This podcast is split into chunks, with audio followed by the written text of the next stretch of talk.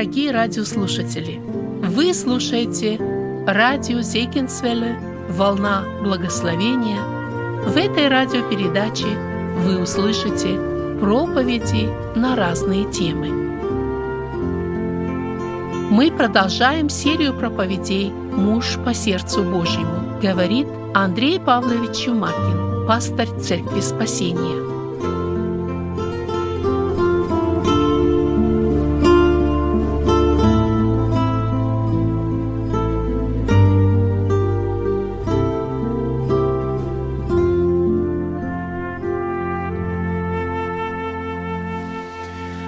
Мы продолжаем с вами вникать в Слово Божие, в жизнь великого царя народа Израилева Давидова, Давида и брать уроки из его жизни. И в прошлый раз мы говорили о том, что псалмопевец Давид написал много псалмов, он много играл, он много пел. И сегодня мы немного продолжим эту тему, потому что история, которую мы будем затрагивать, говорит именно об этом – говорит о том, что Давид играл на гуслях.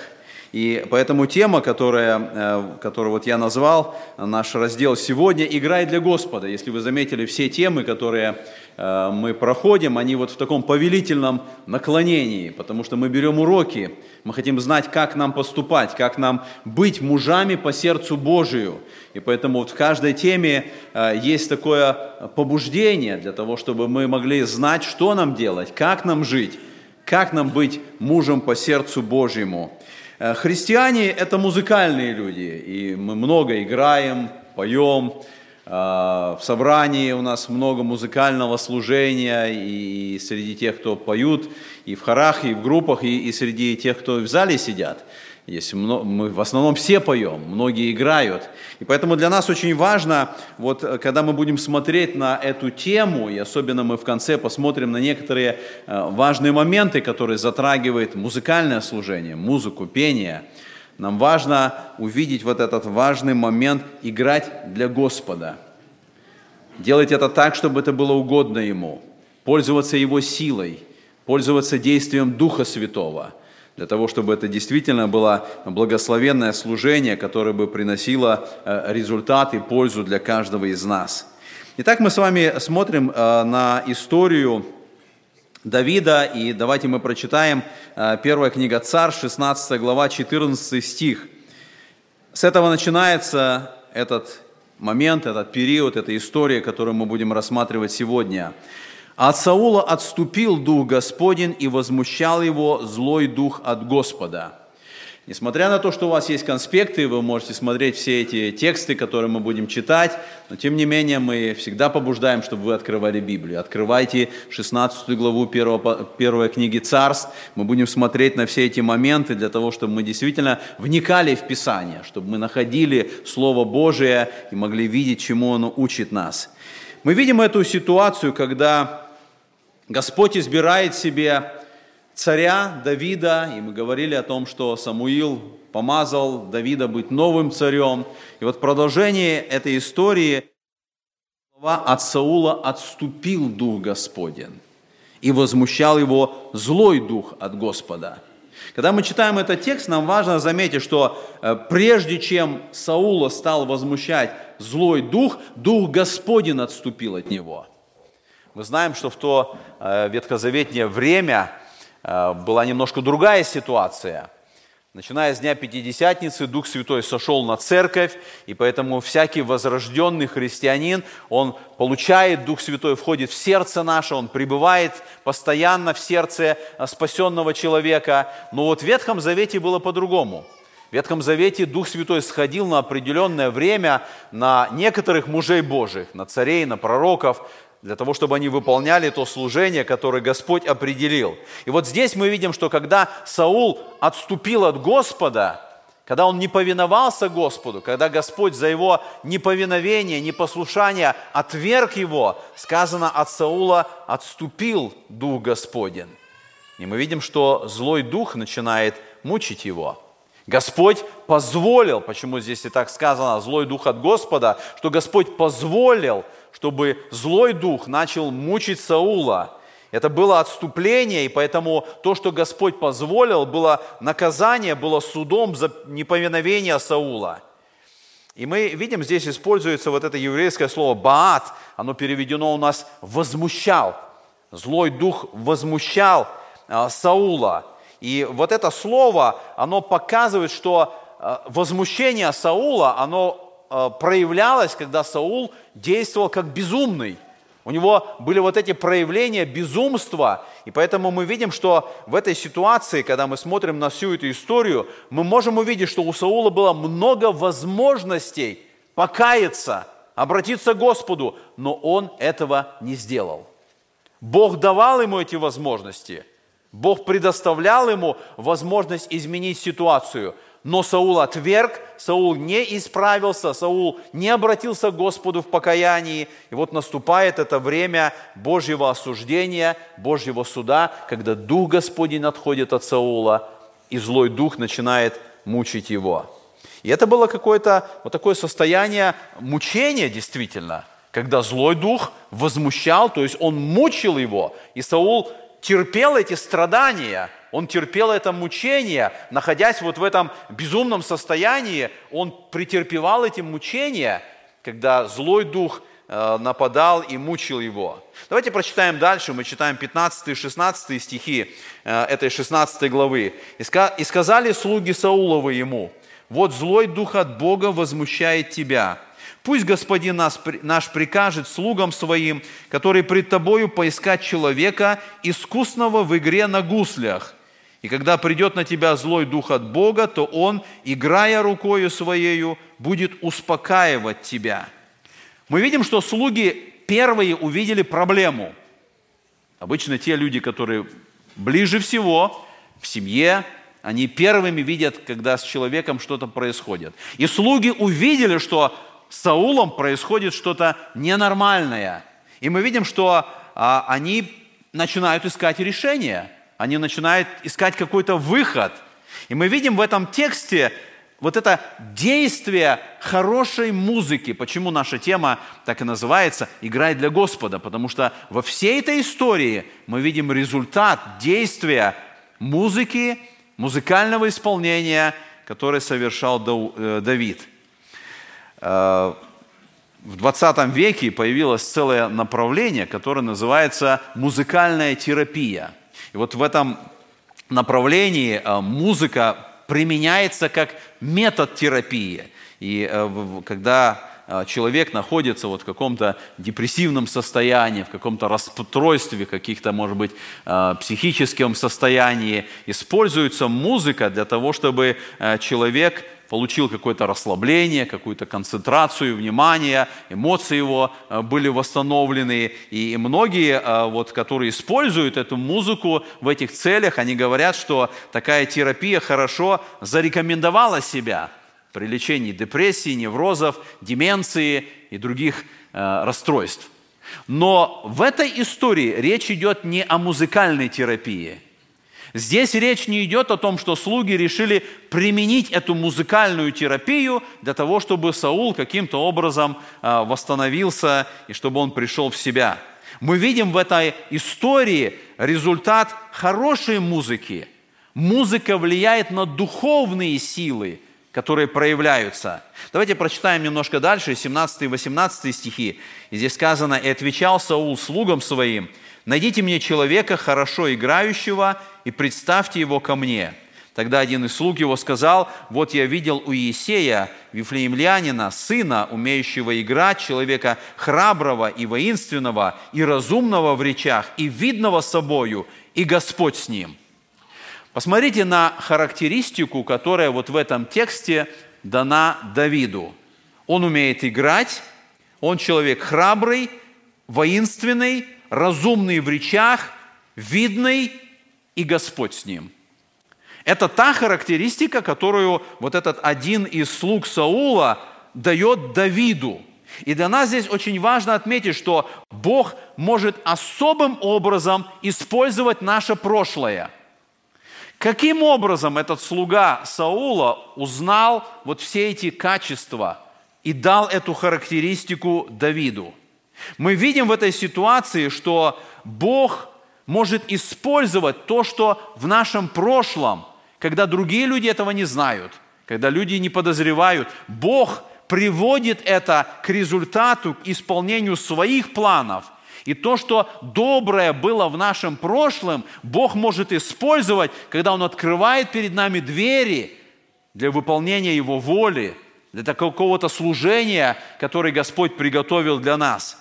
И мы рассуждаем вот о Давиде и понимаем, что э, в свое время этот юноша, он играл на гуслях, на полях Иудеи. Он никогда до этого не встречался с Саулом. Он не предполагал, э, что э, он окажется во дворе Саула. Он играл на гуслях, он хорошо занимался, он был хорошим музыкантом. Но мы видим, что Бог использовал музыку, Бог использовал эти способности Давида – для того, чтобы Давид оказался во дворце Саула. Для того, чтобы привести его в дворец и начать эту подготовку к его царствованию. И мы видим, что о Давиде сказано, что он умел играть. Этот слуга, вот так он заявляет, он говорит, я знаю этого человека, который умеет играть. А, я предполагаю, что, наверное, большинство сидящих здесь они где-то когда-то э, начинали учиться играть, может быть, умеют немножко играть, но не так много встречается музыкантов, которые действительно умеют играть, к которым относится вот такая подобная характеристика, что он умеет играть. О Давиде так сказано, что он был искусный в игре на гуслях, он умел играть. И мы видим, что эти слуги, они приходят за Давидом. Не Давид рвался во дворец. У Давида не было планов, он не предполагал даже, он не строил карьеру, что он когда-то попадет во дворец, он, он станет царем. У него не было желания и стремления, даже мысли об этом не было. Бог использует Давида, его сердце, его прошлое – для того, чтобы Давид оказался во дворце. И Бог использовал вот эти способности, музыкальные способности, чтобы достигнуть той цели и сделать из Давида э, того, кем он должен быть. Часто люди э, вот в нашем мире сегодня, э, они хотят показать себя. Очень много строится на рекламе, когда люди рекламируют себя для того, чтобы добиться какой-то цели, какого-то положения. Но Писание нам так говорит, что всякий возвышающий себя, он будет унижен. Давид не рекламировал себя. Он не рассказывал о том, какой он музыкант, какой он способный, сколько у него этих добрых качеств. Он не планировал быть царем, как я сказал. Это была Божья воля. Это было Божье провидение. Бог особым образом вот этого мужа по сердцу своему он приготовил, приготовил и привел его туда, во дворец. И поэтому мы видим, что когда Господь делает свое дело, для нас интересно, а, что написано, что один только из слуг Давида знал об этом. Другие, возможно, и не предполагали, и не знали что-то о, о Давиде. И, наверное, так и в нашей жизни бывает. А, сколько людей знают о наших успехах?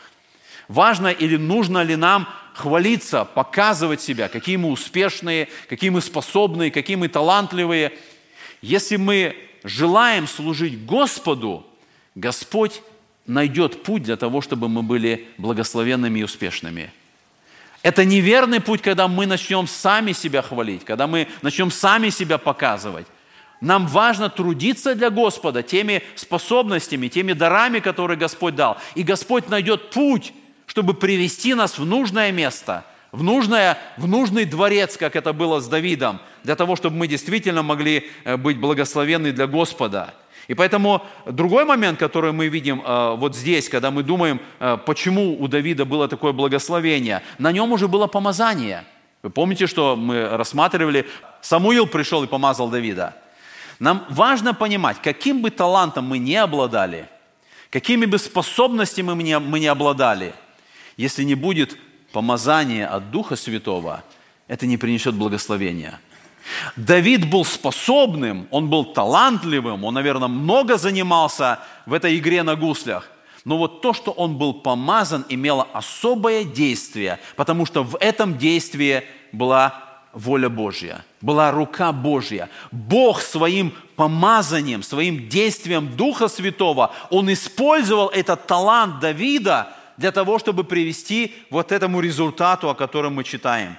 И поэтому мы можем сказать, что э, какой бы выдающийся голос не имел человек, каким бы талантливым пианистом или музыкантом, или гитаристом, или скрипачом, или кем бы то еще не было, каким бы выдающимся музыкантом человек не был, без помазания Духа Святого, без действия Духа Святого не будет должного успеха и должного благословения. И мы видим это в истории Давида. Мы видим это вот в этом уроке, на который мы смотрим. Давайте прочитаем дальше с 19 стиха эту историю. «И послал Саул вестников к Иесею и сказал, «Пошли ко мне Давида, сына твоего, который при стадии». И взял Иесей осла с хлебом, и мех с вином, и одного козленка, и послал с Давидом, сыном своим, к Саулу. И пришел Давид к Саулу, и служил пред ним, и очень понравился ему, и сделался его оруженосцем. Вот когда мы смотрим на этот момент, мы видим, что несмотря на то, что Самуил э, помазал Давида раньше, скорее всего, Давид после этого помазания, он вернулся опять к своим стадам. Он вернулся к отцу своему, он вернулся к тем обязанностям, которые у него были, он вновь пас стада. И вот теперь наступил этот момент, когда его позвали – когда он должен прийти к Саулу. И это была дорога к престолу, это был его путь к воцарению, но это был сложный путь. Это не был легкий путь, когда в тот же момент, когда он был помазан, он оказался на престоле, он начал царствовать, Бог повел его трудной дорогой. Но этот путь начался вот с этого момента. Его физический путь начался во дворец, но его духовный путь, когда Бог начал его готовить, быть царем, таким царем, который угоден Господу, он тоже начался в этот момент. Это был сложный путь, когда Бог работал над его сердцем, когда Бог работал над его состоянием, и мы видим, что он принял этот путь. Давид доверил себя Господу. Мы нигде не видим, что у него было какое-то непонимание, какая-то обида. Я же помазан, я должен быть царем. Почему этого не происходит? Почему Бог не делает свое дело? Мы видим его кроткое сердце. Он доверил все Господу. Он принимает от Бога то, что происходит. Он знает, что Бог сделает все в свое время, в нужное время, правильным путем. И поэтому мы видим, что когда он пришел к Саулу, посмотрите, мы прочитали, он пришел к Саулу, и служил пред ним. И это тоже особое испытание. Он стал служить Саулу.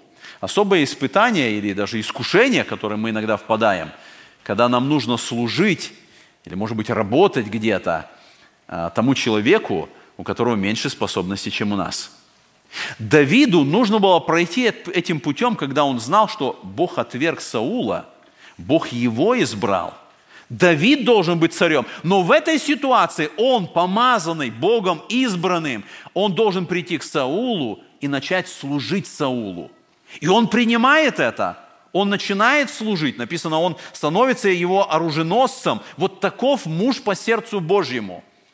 Вот это урок, который мы должны принять, этот урок смирения, когда Бог ведет нас особым путем, мы должны идти этим путем, не задавая вопросов, не отвергая, не, не возмущаясь, мы должны идти тем путем, которым ведет Господь, потому что Бог знает этот путь, и Бог приведет нас к своей цели.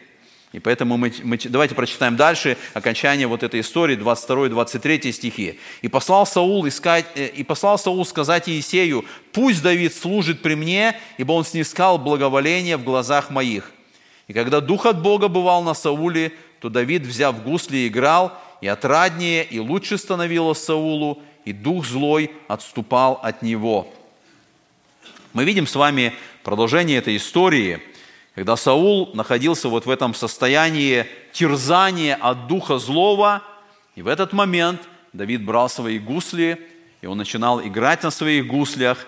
И э, слово «гусли», которое употребляется здесь, это еврейское слово «кинор», и слово «кинор», а, наверное, более правильно вот на наш русский язык перевести как «лира». Это не те гусли, которые мы представляем. Это был простой инструмент. В то древнее время а, было пять струн, семь струн, были десять струн вот на этой лире. И Давид брал этот инструмент, он брал вот этот кинор и начинал играть.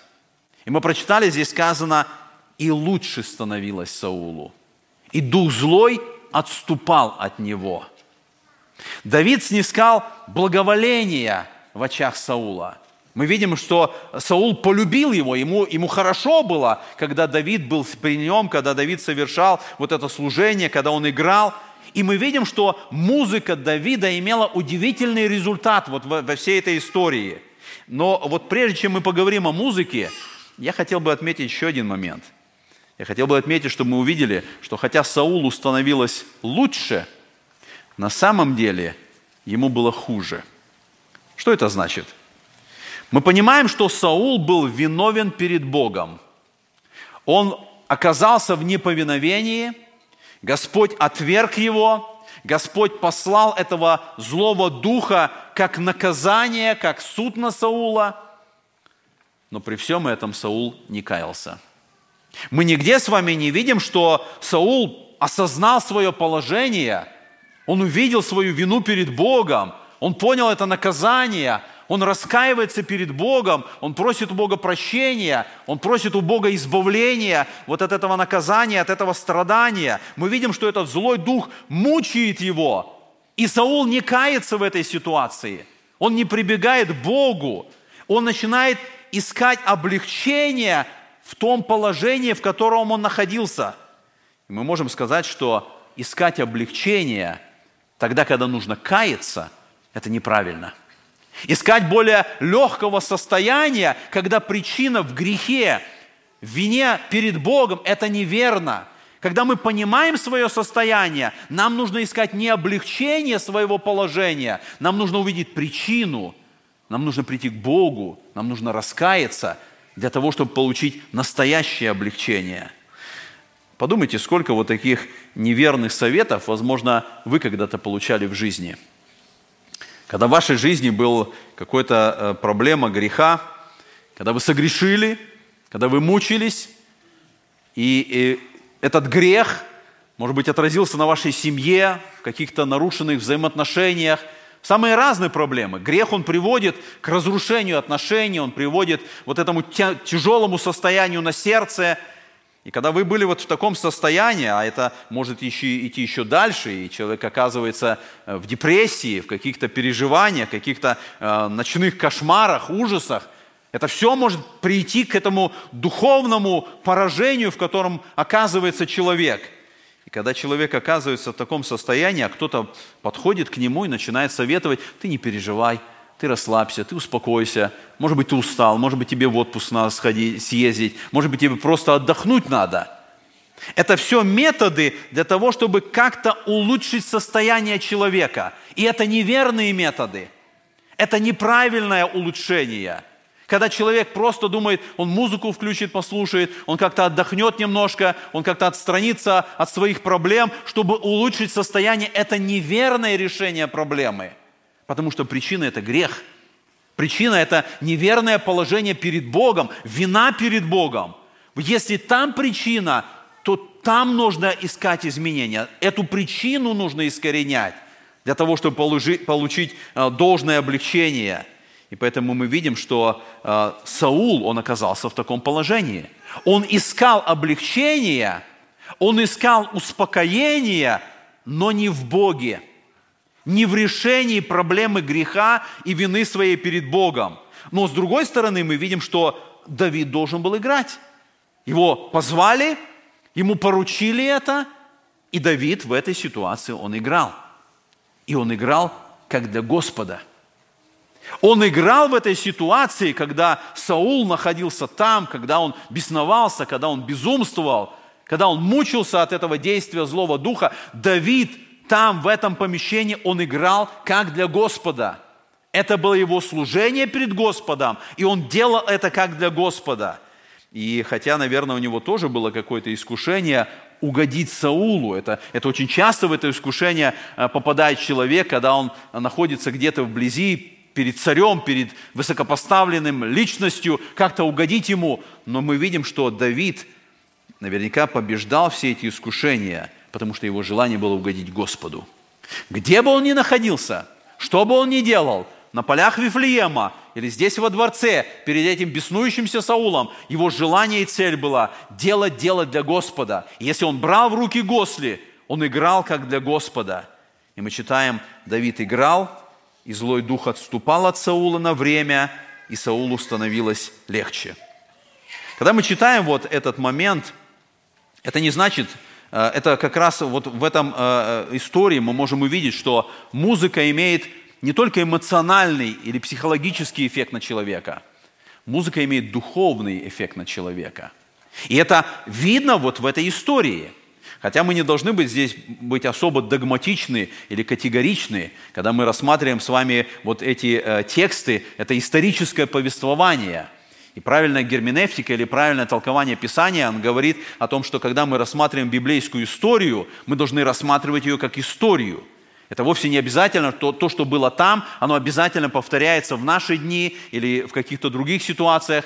Но тем не менее, вот в этой истории мы видим, что музыка имеет влияние на человека. Это влияние может быть эмоциональное, когда человек успокаивается или наоборот оказывается э, в каком-то эмоциональном возбуждении. Это может быть психологическое влияние. Но кроме этого, это духовное влияние – и мы видим вот в этой ситуации, что когда Давид брал в руки гусли, когда он начинал играть, результатом этого злой дух отступал от Саула. Это духовное влияние, которое проявлялось в этот момент. И мы задаем себе вопрос, каким образом, почему музыка имела такой эффект? Почему вот такой был результат, когда Давид играл, было вот именно такое, такое проявление, почему именно его игра, именно Давида в этот момент приводила к тому, что дух злой отступал от Саула.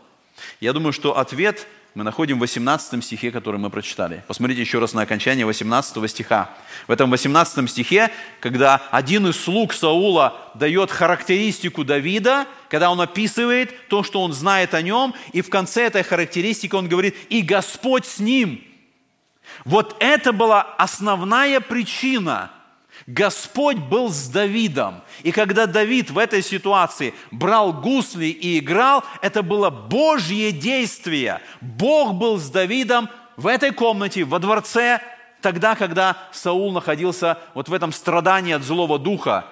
Когда Давид начинал играть, мы видим, что Бог начинал свое действие. Возможно, у Саула были и другие музыканты – и, может быть, у него были и более талантливые музыканты, и более способные музыканты, которые играли еще лучше на гуслях, чем Давид играл. Но мы видим, что причина была не в таланте, причина была не в том, насколько хорошо Давид использовал этот музыкальный инструмент.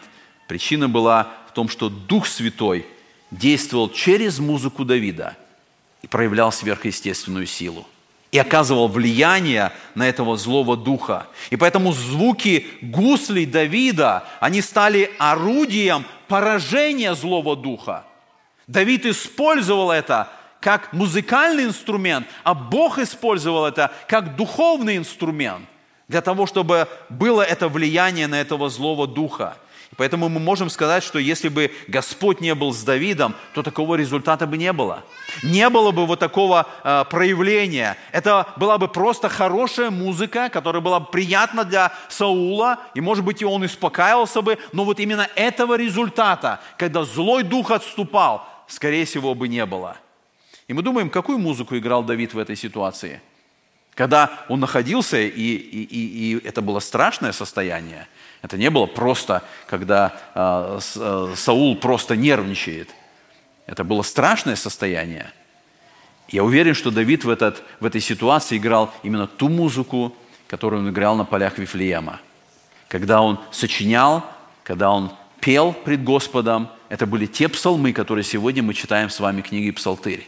Это была та музыка, которую он там пред Господом пел, которую он посвящал Господу, и поэтому мы видим здесь, что, возможно, любые другие музыканты, они бы играли еще лучше, чем Давид.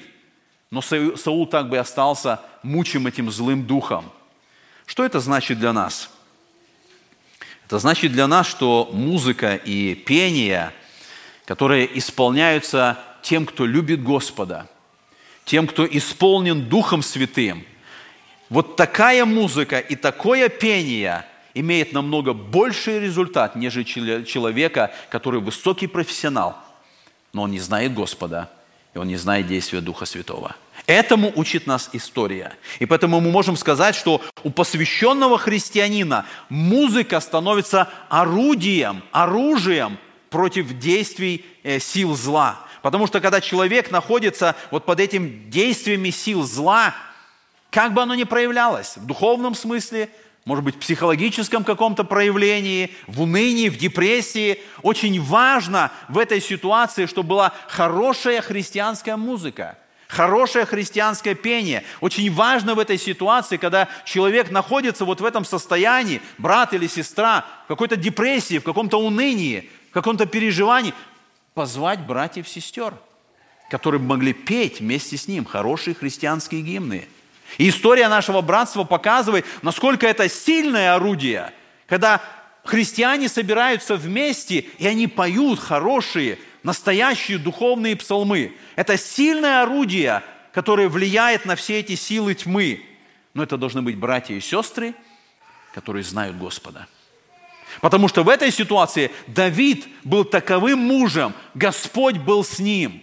И когда те, кто знают Господа, любят Господа, тех, через кого Дух Святой действует, собираются вместе и поют, это особая сила проявляется в этот момент, сила действия Духа Святого. Поэтому мы можем сказать, что духовная музыка в исполнении или духовное песнопение в исполнении духовных людей дает эту победу над силами зла – Попробуйте вот в этой ситуации, когда человек в страдании, в унынии, в депрессии, а еще больше, когда злой дух стерзает человека, попробуйте в этой ситуации попеть современные христианские песенки. Будет ли какой-то результат?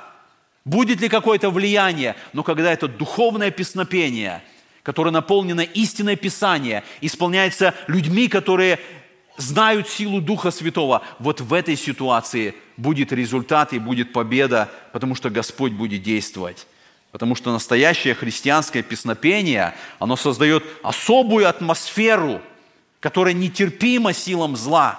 И причина не в том, что демоны не любят музыку.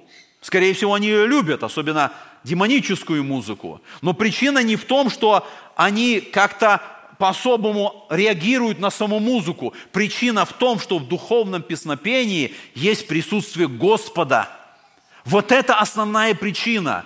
Присутствие силы Духа Святого. Вот это основная причина. И поэтому есть такой результат. Мы читаем с вами, помните эту историю в четвертой книге Царств, третьей главе, э, мы читаем о том, как царь израильский, царь иудейский, вот они хотели получить слово от Господа, идти им на войну, будет ли там победа. И они обращаются к Елисею, и написана э, четвертая книга Царств, третья глава, с 14 стиха. «И сказал Елисей, жив Господь Саваоф, пред которым я стою. Если бы я не почитал Иосафата, царя иудейского, то не взглянул бы на тебя и не видел бы тебя. Теперь позовите мне гуслиста». И когда гуслист играл на гуслях, тогда рука Господня коснулась Елисея. Мы видим вот в этой ситуации, что когда заиграл гуслист, вот тогда рука Господня коснулась Елисея. И тогда мы, когда мы вот смотрим на то, что произошло, мы видим, что музыка, хорошая музыка, исполняющая на гуслях, она как бы настроила достаточную атмосферу принятия Божьего Слова, Божьего пророчества. Это как мы представляем вот атмосферу, которая должна быть очищена, вот воздух туда, вверх, в небо, он должен быть очищен от какой-то пыли, чтобы, чтобы пришло это слово, пришло откровение. И музыка подготовила, музыка сделала все необходимое для того, чтобы пророк Елисей получил это откровение.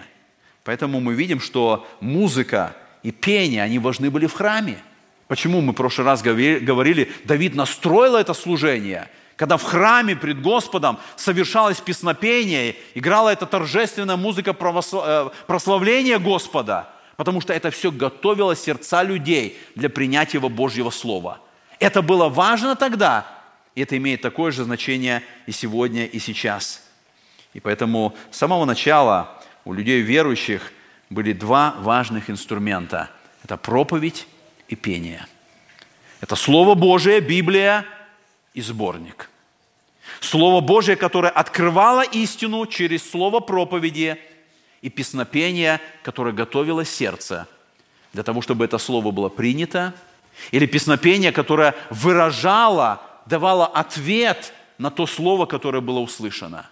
Это важный момент, который на протяжении всей истории христианства сохраняли христиане для того, чтобы служить Господу.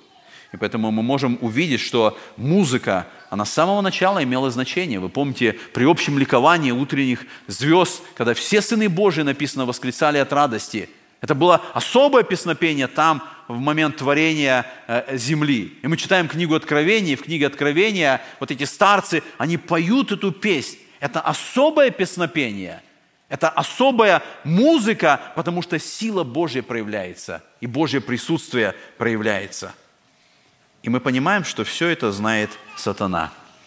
И сатана знает, какое влияние музыка оказывает на человека. Именно поэтому сатана сегодня использует свое обольщение и внушает, что музыка нейтральна, и любая музыка, она может прославлять Бога, любая музыка, она может использоваться в богослужении. Сатана знает, насколько огромный результат или огромное разрушение – музыка может принести верующим христианам.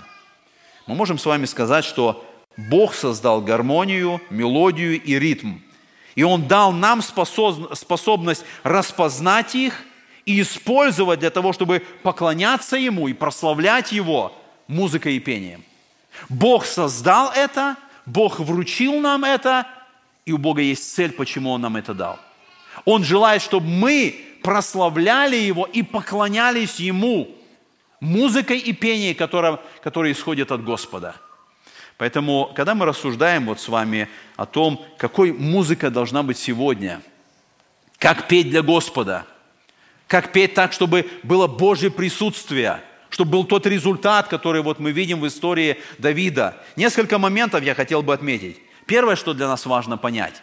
Проповедь должна быть основой богослужения – в тех церквях, где основой богослужения становится музыка, уже заложена проблема.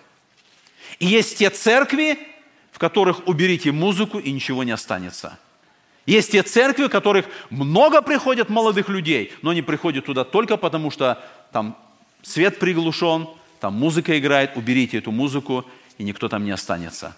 Но Слово Божие нам показывает, и мы с вами э, читаем э, в 1 Коринфянам 1 главе, Ибо когда мир своей мудростью не познал Бога в премудрости Божией, то благоугодно было Богу юродством проповеди спасти верующих. Проповедь в Священном Писании, проповедь Божьего Слова – это основа богослужения. Второй момент, который мы можем отметить, что музыка и пение всегда должны отражать святость Божью. Это очень важный принцип для музыкального, певческого служения – святость Божия, мы с вами читаем в Священном Писании, что серафимы, которые стоят у престола Божия, херувимы, которые стоят у престола Божия, они провозглашают святость Божью. И поэтому святость Божия это, – это особый стандарт. Сегодня многие говорят, что музыка, она зависит просто от вкуса человека. И действительно, у каждого из нас свои вкусы. Кому-то нравится одна музыка, кому-то другой стиль музыки нравится – но святость Божия – это особый неизменяемый стандарт. И поэтому любая музыка, любое пение, они должны соответствовать именно этому стандарту. Музыкальное певческое служение, оно должно являть Божью святость. Оно должно показывать Бога, который есть святой Бог. Мы читаем 1 Петра, 1 главе, а Петр говорит, как послушные дети, не, сообразуйтесь, не сообразуйтесь с прежними похотями, бывшими в неведении вашим, но по примеру призвавшего вас святого, и сами будьте святы во всех поступках, ибо написано «будьте святы, потому что я свят». Когда вы смотрите или слушаете какое-то музыкальное произведение, где-то кто-то играет, где-то кто-то поет, вам является Божья святость. Через это музыкальное произведение, пение или гимн, мы видим Бога, который святой Бог. Это важный стандарт, который должен соблюдаться. Третий момент, который важен. Музыка и пение в церкви должны быть сосредоточены на прославлении, радости, исповедании, назидании, благодарении, благовестии и передаче веры. Это цель. Почему мы поем? С какой целью мы поем? Что мы хотим донести, когда мы поем? И мы с вами находим в Священном Писании указание, что когда мы исполняем произведение, когда мы играем, когда мы поем, должно быть одно из этих моментов. У нас должна быть ясная цель – прославление Господа. Мы желаем Его прославить. Мы читаем, э, сказано, что Езекия и, князья славили Господа словами Давида и Асафа прозорливца. И они славились с радостью, преклонялись и поклонялись. Это была цель их песнопения – и мы должны сказать, всегда, когда поет хор, когда мы поем все вместе общим пением, у нас всегда эта цель. У нас всегда есть цель прославить Господа. Мы в этот момент пред Господом находимся. Мы этими словами, мы этими чувствами, мы этим своими музыкальными способностями, мы Его прославляем. У нас есть эта цель. Это важная проверка, которая должна быть. Второй момент – это радость. И Писание показывает нам, восклицайте Господу вся земля, торжествуйте, веселитесь, пойте, пойте Господу с гуслями, с гуслями и с глазом псалмопения. Радость должна наполнять сердце наше. Потому что я сказал, что музыкальное и служение пения – это всегда ответ сердца. Когда мы слышим Божье Слово, когда мы слышим весть Евангелия, сердце наше реагирует – и нам недостаточно просто сказать «Слава Богу», нам петь хочется, потому что музыка и пение – это выражение чувств, это выражение радости нашей. И мы должны всегда проверять, мы поем с этой целью, мы именно радость хотим проявить, мы хотим показать, что мы действительно радуемся спасению и тому, что мы знаем Бога. Исповедание. Цель многих гимнов – это исповедание нашей веры. Когда в тексте мы заявляем, во что мы верим – у нас много молитвенных псалмов, потому что в псалмопении, которое мы поем, в молитвенных гимнах, мы каемся перед Господом, мы молимся Ему, мы открываем сердце свое. Это цель. Именно ради этого, для этого мы исполняем тот или другой гимн. Мы можем увидеть с вами назидание, Писание нам говорит об этом, что Слово Христово должно вселяться в нас обильно. Каким образом? Когда мы научаем и вразумляем друг друга псалмами, словословиями, песнопениями духовными, в этот момент Слово Христово должно в нас вселяться. Это значит, когда мы поем этот гимн, когда мы смотрим на слова, когда мы вникаем в текст, это Божье Слово, это истина, которая там взята из Писания, и поэтому заложена в этот текст. Это Слово, эта истина должна вселяться в наше сердце – это значит, мы не можем петь просто автоматически, потому что мы знаем этот псалом наизусть, мы поем его 30-50 лет, мы поем даже не вникая, Слово Божие не вселяется в наше сердце. И тогда нет никакого смысла, что мы просто открываем рот и поем. В этом должна быть цель мы видим, что цель должна быть благодарение. И мы читаем в 5 главе Ефесянам, сказано, «назидая самих себя псалмами, словословиями и песнопениями духовными, пая и воспевая в сердцах ваших Господа, благодаря всегда за все Бога и Отца во имя Господа нашего Иисуса Христа». Мы можем проверить себя. Когда последний раз мы пели какой-то гимн от благодарности, который наполняет мое сердце – не потому, что пресвитер сказал, не потому, что программки, не потому, что это программа хора, а потому что сердце мое наполнено благодарностью. И я не могу просто сказать, Господи, я благодарю Тебя, я хочу воспеть его. Я хочу петь этот благодарственный гимн, и через мои слова, через мои эмоции, через чувства, которые из сердца моего исходят, я хочу выразить эту благодарность Господу. Мы с вами видим, другая есть цель – это благовестие – и мы читаем с вами в 39-м псалме сказано, «И вложил в уста мои новую песнь, хвалу Богу нашему, увидят многие убоятся, и будут уповать на Господа». Когда я пою о Господе, о Евангелии, многие увидят, написано, и убоятся. Потому что в наших псалмах мы проповедуем Евангелие, мы говорим о спасении, мы говорим о смерти Христа, для того, чтобы те, кто услышат это песнопение, они могли принять эту весть Евангелия. И, наконец, последний момент – передача веры – Давид говорит, род роду будет восхвалять дела Твои и возвещать о могуществе Твоем. Когда мы поем эти библейские истины, мы передаем веру, мы передаем истину следующему поколению, потому что с нами поет молодежь, с нами поют подростки, с нами поют дети. И они должны принимать эту библейскую истину для того, чтобы нести ее дальше – вот в этом как раз мы видим цель музыки и песнопения. Нам очень важно понимать, что музыка не должна отвлекать от текста. Каким образом музыка может отвлекать от текста? Есть такое понятие в миссиологии, которая называется э, контекстуализация, когда какая-то библейская истина должна быть донесена до человека, и нужно сделать все необходимое, чтобы человек понял эту истину. Миссионеры едут, они пытаются на том языке, в котором люди живут, передать истину Евангелия. Но есть опасность, когда мы увлекаемся этим. Почему мы играем на инструментах? Почему у нас есть оркестры? Главное – это текст. Главное – это истина. Но мы хотим музыкальными инструментами, мы хотим тем, что происходит здесь на сцене. Используя, может быть, каких-то технологий. У нас есть экран, у нас есть телевизор, у нас есть микрофон. Использованием каких-то ресурсов мы хотим сделать так, чтобы эта истина, которая звучит с Библии, в пении нашем, она достигла сердца человека.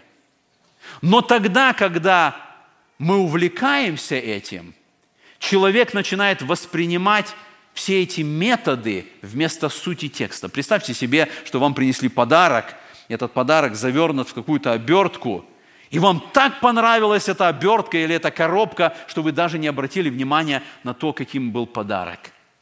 Очень часто в современных церквях обертка, какая бы она ни была, свет, дым на сцене, барабаны, гремящая музыка, это все обертка но цель-то текст, цель истина. Главное, это должна суть донесена быть. Но если эта обертка такая увлекательная, люди смотрят на обертку, и уже суть, текст, истина, она не воспринимается людьми. И поэтому, когда мы рассуждаем об этом, мы должны понять, музыка не должна отвлекать от текста. Главное, чтобы мы увидели, о чем идет речь, какая истина открывается в том или другом песнопении. И это важно нам увидеть. Пятый момент, который нам важно понять. Писание учит нас первостепенной важности псалмов, словословий и песнопений духовных. Мы читаем с вами, об этом сказано, э, Ефесянам 5 глава, «назидая самих себя псалмами, словословиями и песнопениями духовными, пая и воспевая в сердцах ваших Господу». Знаете, о чем говорит этот текст? Он говорит о том, что уже в то время, когда Павел писал послание Ефесянам, он понимал, что есть песнопения, которые не назидают, которые не помогают, которые не должны использоваться. И поэтому он говорит, когда вы поете, когда вы хотите назидать себя, вот что используйте. Псалмы пойте, словословие используйте, песнопения духовные используйте. Это назидает, это дает результат. В этом суть и смысл. И поэтому нам очень важно, что увидеть, что песнопения духовные – это песнопения о Боге, для Бога, это то, что действительно наполняет сердце наше, это то, что назидает. А назидает – это строит, это выстраивает нашего духовного человека. И нам важно проверять все песнопения, любой гимн, любую песню, чтобы увидеть, это действительно подпадает под эту категорию. Это действительно назидает. Это псалом, это словословие, это духовное песнопение. Или это что-то плотское, то, что только удовлетворяет наш слух – Шестой момент, который мы можем сказать. Пение должно отражать Божий порядок в тексте, мелодии и в ритме. 1 Коринфянам 14.40 сказано, только все должно быть благопристойно и чинно. И слово «чинно», которое употребляется здесь, это в порядке. У Бога во всем есть порядок, в том числе и в музыке, и в песнопении. И порядок Божий в музыке, когда первый идет текст, потом идет мелодия, и потом идет ритм. Самое главное – это текст, это библейская истина, которая затрагивает сердце наше, и появляется мелодия. И только потом нужен, в любом песнопении нужен ритм, который помогает нам, чтобы было песнопение. Но когда сегодня все переворачивается, и во многих современных песнопениях на первое выходит ритм, и мы слышим этот ритм, из-за этого ритма мы не понимаем текста – и не важен становится текст, тогда этот Божий порядок переворачивается. И поэтому для нас, когда мы размышляем о песнопении, о музыке, этот порядок должен сохраняться для того, чтобы был должный результат. Седьмой момент, на котором я хочу остановиться. Направление современной христианской музыки. И когда я говорю современная христианская музыка, это, это современное направление. Contemporary Christian Music – вот это направление, оно не согласуется с учением Писания об отделении от мира. У нас нет времени много сегодня говорить о современной христианской музыке, но я хочу отметить только несколько факторов. То, что происходит сегодня в христианском музыкальном мире, по сути, это музыка экуменического или харизматического движения. Когда музыка предлагается абсолютно всем направлениям, абсолютно всем деноминациям, без какого-то различия, без какого-то твердого основания в тексте. И поэтому сегодня мы можем сказать, что вот именно это направление, эта музыка, которая посредством бизнес-раскрутки навязывается многим церквям, предлагается сегодня, и эти песни имеют сомнительные тексты, сомнительное богословие, они не соответствуют духу Писания. Авторы и композиторы, которые сегодня в Америке пишут эти так называемые христианские песни, по сути, это невозрожденные люди, которые используют эти бизнес-технологии, зная, что предложить людям, чтобы это покупалось. И многие покупают сегодня, и многие церкви, и многие молодежи покупают этот бизнес-продукт, который приготовлен и называется как бы христианским. И поэтому для нас очень важно понимать это. А, во втором Коринфянам написано в 6 главе, «И потому выйдите из среды их, и отделитесь, говорит Господь, и не прикасайтесь к нечистому, и я приму вас».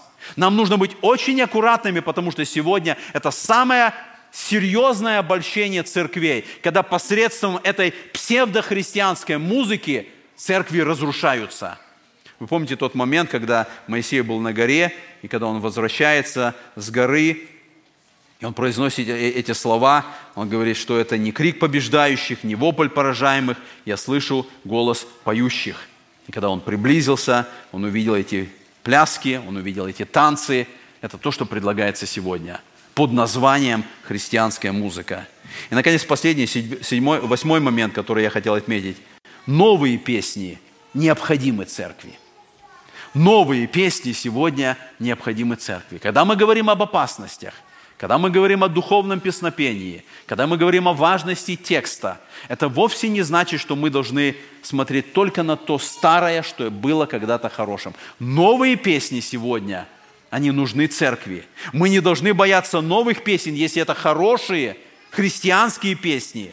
Не всякая, но всякая новая песня, она должна быть проверена.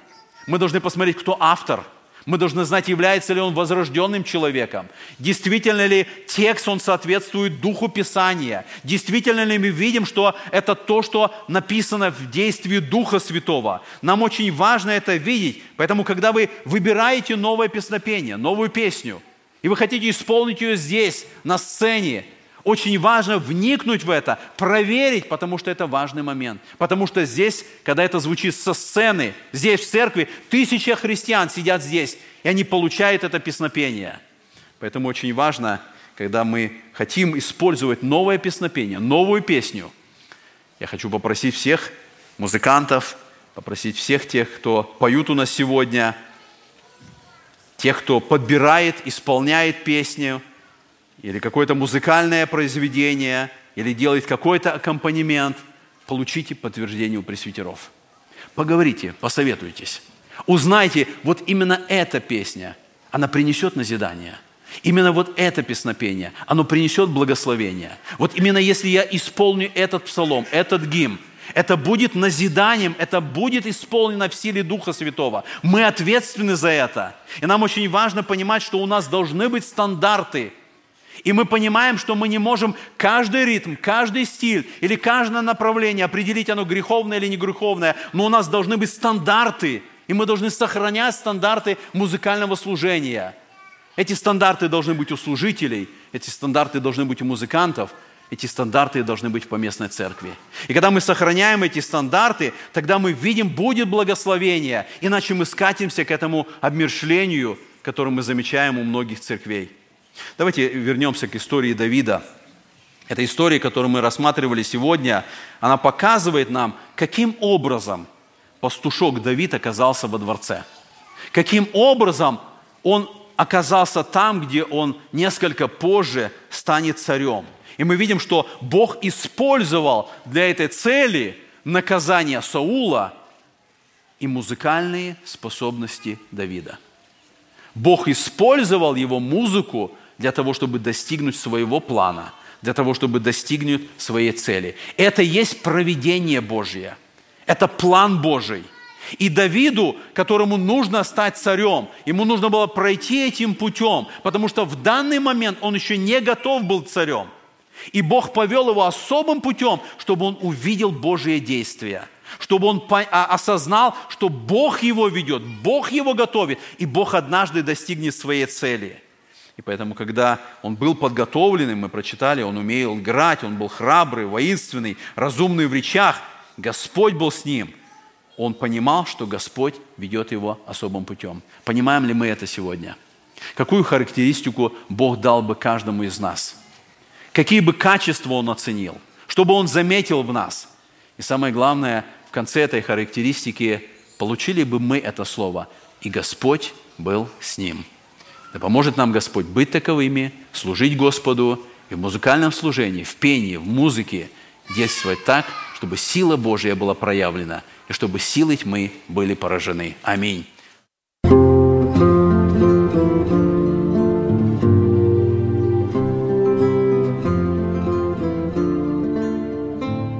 Эту проповедь вы можете еще раз прослушать в нашем приложении смартфона под русским флагом в передачах проповеди, а также на сайте Церкви Спасения salvationbaptistchurch.com.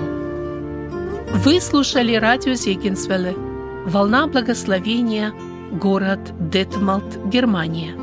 Дорогие радиослушатели, мы желаем вам Божьих благословений.